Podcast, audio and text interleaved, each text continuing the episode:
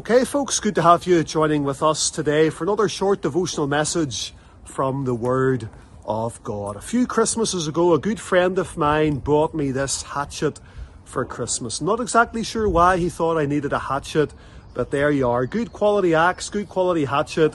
It's got a hickory handle and a good heavy, almost one kilogram head on it, so you can do a wee bit of damage with this hatchet. And we're going to go camping, I'm sure, sometime in the summer. We'll maybe bring the axe or the hatchet with us, cut down a few branches, maybe light a fire, get a wee bit of kindling, make a few logs and stuff, and have a good time with the hatchet. But there's a beautiful story, friends, in the Word of God in 2 Kings and chapter 6. I encourage every Christian to read that portion of God's precious words. 2 Kings chapter 6, it's speaking about Elisha and the school of the prophets.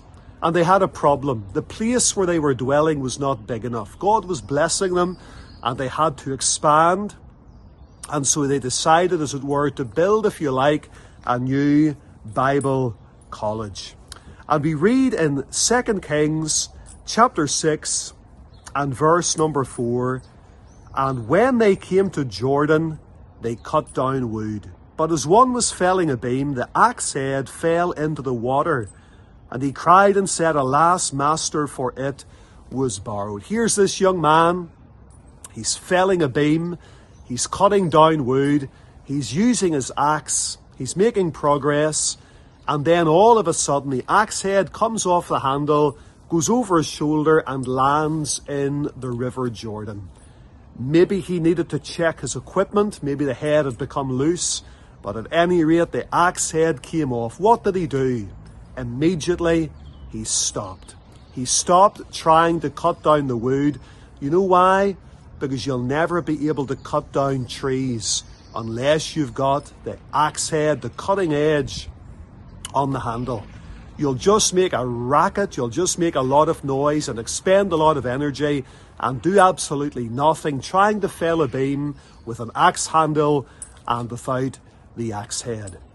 And you know, I believe sometimes in the Church of Jesus Christ there's a lot of activity, there's a lot of noise, there's a lot of energy expended, there's maybe a lot of damage that's done, but perhaps we have lost our cutting edge.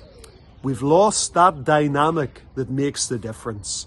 And maybe even as a Christian today, if you're honest, you're a backslider and you've lost that cutting edge. You're working along with an axe handle, but there's no head on it. And maybe you need to stop doing what you're doing and get honest with yourself and honest with God and acknowledge that you've lost out somewhere along the way. That young man was honest. He recognized the axe head's off. There's no point carrying on until we get this sorted out, until we get this fixed. So he stopped. He went to Elisha the prophet. He acknowledged that the axe head wasn't his own, it was borrowed and he needed to get back his cutting edge. And Elisha asked him a simple question Where did it fall? Where were you whenever you lost it? And he pointed to the very spot. He maybe pointed over his shoulder to the River Jordan. That's where I heard the splash. And he was honest. He retraced his steps. He stopped what he was doing. He acknowledged he'd lost something. He went back to the place where he lost it. And if you've lost out with God, in all likelihood, you know exactly where you were whenever you lost it. He went to Elisha, the great prophet, who was a type of Christ, confessed his need. Elisha took a branch, part of a tree, cast it into the river, and the Bible says that the iron did swim. It literally was resurrected from the bottom of that river and floated on top of the river Jordan. It was a miracle. And it points us again to the cross. That tree that was cast into the river, Jesus Christ our Lord, was crucified upon a cross or upon a tree. And here we are, and we're lost and we're dead in sins.